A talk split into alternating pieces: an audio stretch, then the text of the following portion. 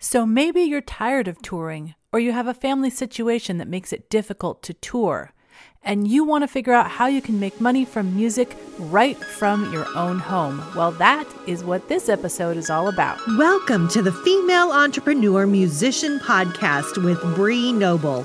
Bree is a musician, entrepreneur, speaker, and founder of Women of Substance Music Radio and Podcast. Bree's interviews with successful female musicians and industry pros are both inspirational and informational. She also answers your questions about the music business. Bree is on a mission to help you create great music, connect with your fans, and grow your business and to truly become a female entrepreneur musician. Hey, hey, this is Bree Noble, and I am so glad you're tuned in to the Female Entrepreneur Musician podcast today, where we talk about making great music, connecting with your audience, and growing your business. And on today's episode, I'm going to be sharing some little teaser snippets from the interviews that I did for the Profitable Musician Summit. If you haven't heard, the Profitable Musician Summit is an online conference that's going to be coming up between May 1st and May 10th.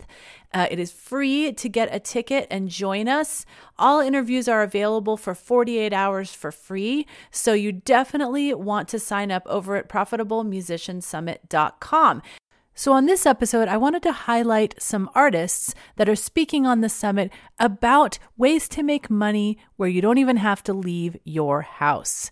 And how exciting is that, right? Even if you want to tour and perform, these can be additional streams of income. So, first up is Emma McGann. She has become really well known for her live streaming, and she makes a good deal of income from live streaming right now. Like two weeks of touring was uh, pulling in less um, eyeballs than uh, maybe like a two hour live stream. I was getting more people watching my live stream and translating across to my social media than I was uh, paying through my nose uh, for an agent for a tour, and it really shed some light that you know this this platform, this kind of space, is definitely worth looking into more. And so I, I continued after the tour using uh, using YouNow, and um, very quickly after, first of all, my audience grew tenfold, um, and two months after I started using it for monetization uh, onto the platform, and suddenly I was able to earn. Um, and that kind of brings us to today. I mean, it's it's it's a it's a platform that's opened up so many doors for me now, if you're familiar with Rick Barker, you know he has a lot of great advice. He does not pull any punches, he tells it like it is, and I love that about him. And you may have heard him talk about somebody that he's worked with named Dawn Beyer, who did really well last year on live streaming and making money. He spoke about her and all the do's and don'ts of Facebook Live and how to make money at the CD Baby conference. And so I talked to him about all of that as well on the summit. And what she did is she she basically just said, "Hey, if you want to be able to support me uh, and keep me going live, you could throw a little love in the bucket." And people would, not everyone would. And when they did, she had it set up on her phone where it notified her, and she could say, "Oh my gosh, Bree, thank you so much, Rick, appreciate it." You know, and then she just wouldn't harp on it. She would bring it up a couple different times, but she did give people that option you can also a lot of what happens in life is in the messaging. Hey i'm a starving artist you know and i want to go in the studio and record this record and you know would you t- would you give me some money? No no one's there yet. If you say things like you know some of you are asking how you could support uh, my cause i've put a, a, virtual tip jar at the top. Uh, anything you put in there is greatly appreciated. Thank you you know, just something simple. Felt like if we were going to talk about making money performing online, we absolutely had to talk about Concert Window. And so I went straight to the source. I talked with Corey DeMario from Concert Window, and he gave some really good advice in his interview about how to use Concert Window in the most effective way to get paid the most money overall. But what we found is that if you give people the option to pay a small amount, so like we call it, we call it pay what you want, and um, you give people, and it's a small amount. You have to pay a dollar. You can't pay pay what you want is not pay nothing. It's pay a dollar or more.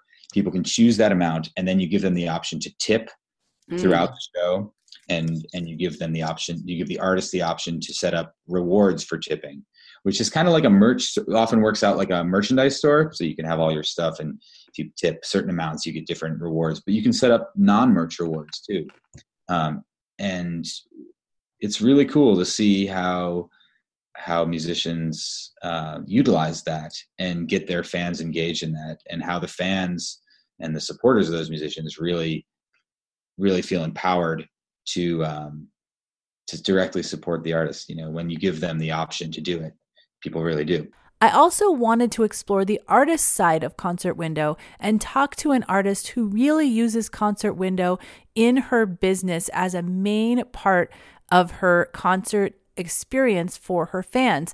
And so I talked with Jennifer Knapp, and she gave some really good information on how she uses this in a very organic and very consistent way with her fans to bring in money every month. This was a, another place that I could be an artist and that it had a, a life of its own. And, and so um, as a result of that, um, we started to do things, you know, on our own. I have a thing called um, Second Thursdays. And so I've developed a hashtag on my Twitter feed and Instagram and Facebook pages and all that stuff.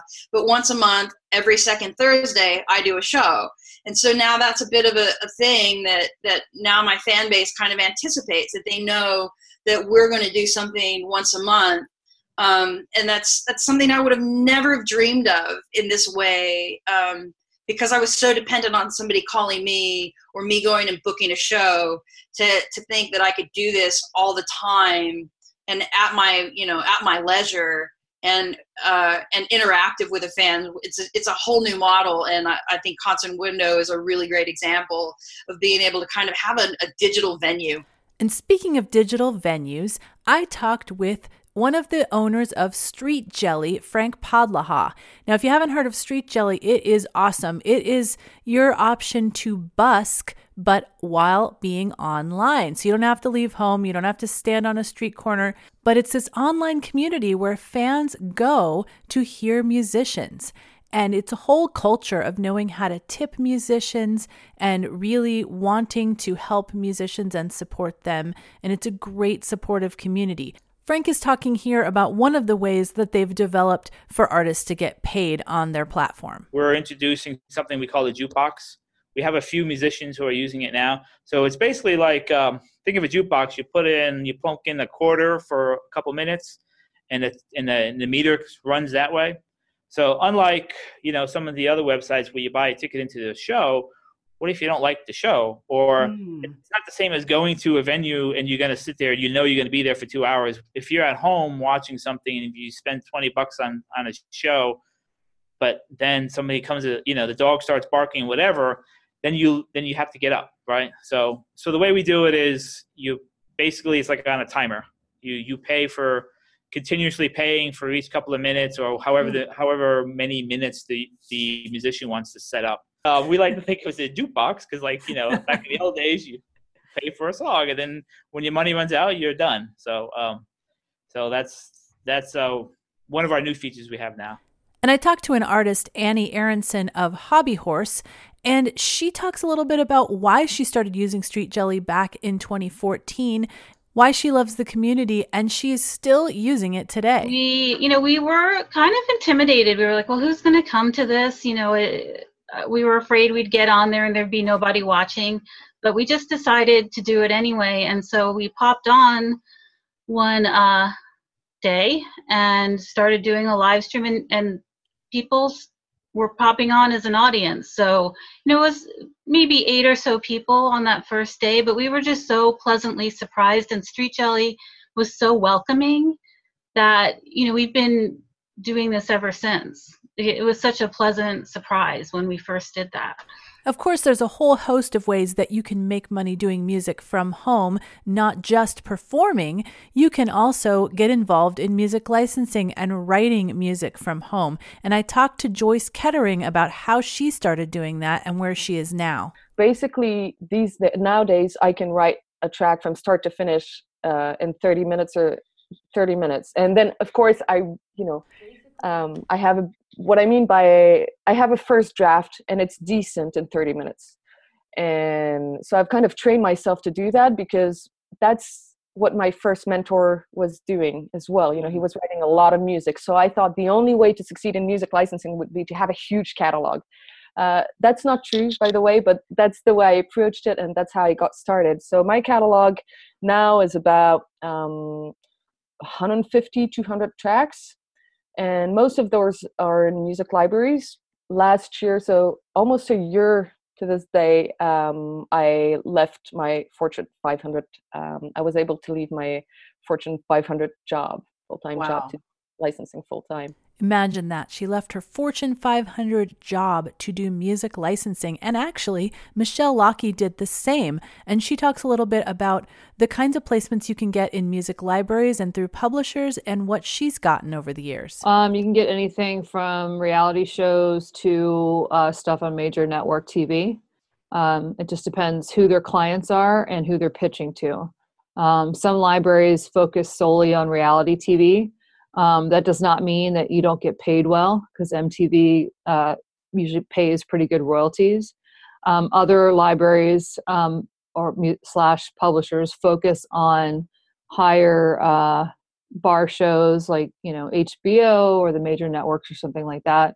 And then there's still others that pitch to everything and you know ads as well. So every pretty much every opportunity that that um, comes along, but you do have some that focus slightly different. And I've gotten, like I said, anything from reality show to major network TV. So. Wow. And one poignant thing that came up when I talked with Anne Heaton, who is a very successful touring artist, is that she started moving into doing things from home and locally just because the touring started to put a lot of strain on her health and her relationships. Maybe you can relate. Touring was like half my income, and CD sales were the other half of my income. Um, and then, and that was a model that worked for me.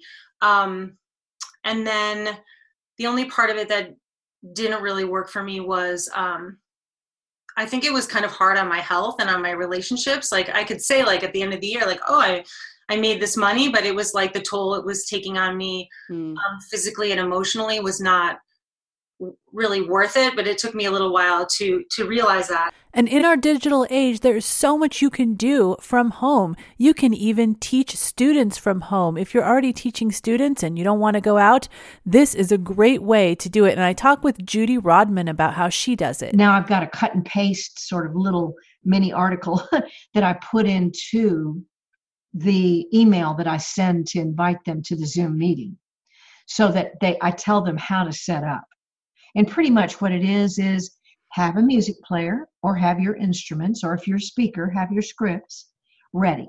Or if you're having accompanimists, have, have them ready. Uh, and then set the webcam up where I can see you, you know, either standing up or, or sitting down if you're playing sitting down in situ, like for what you're about to do.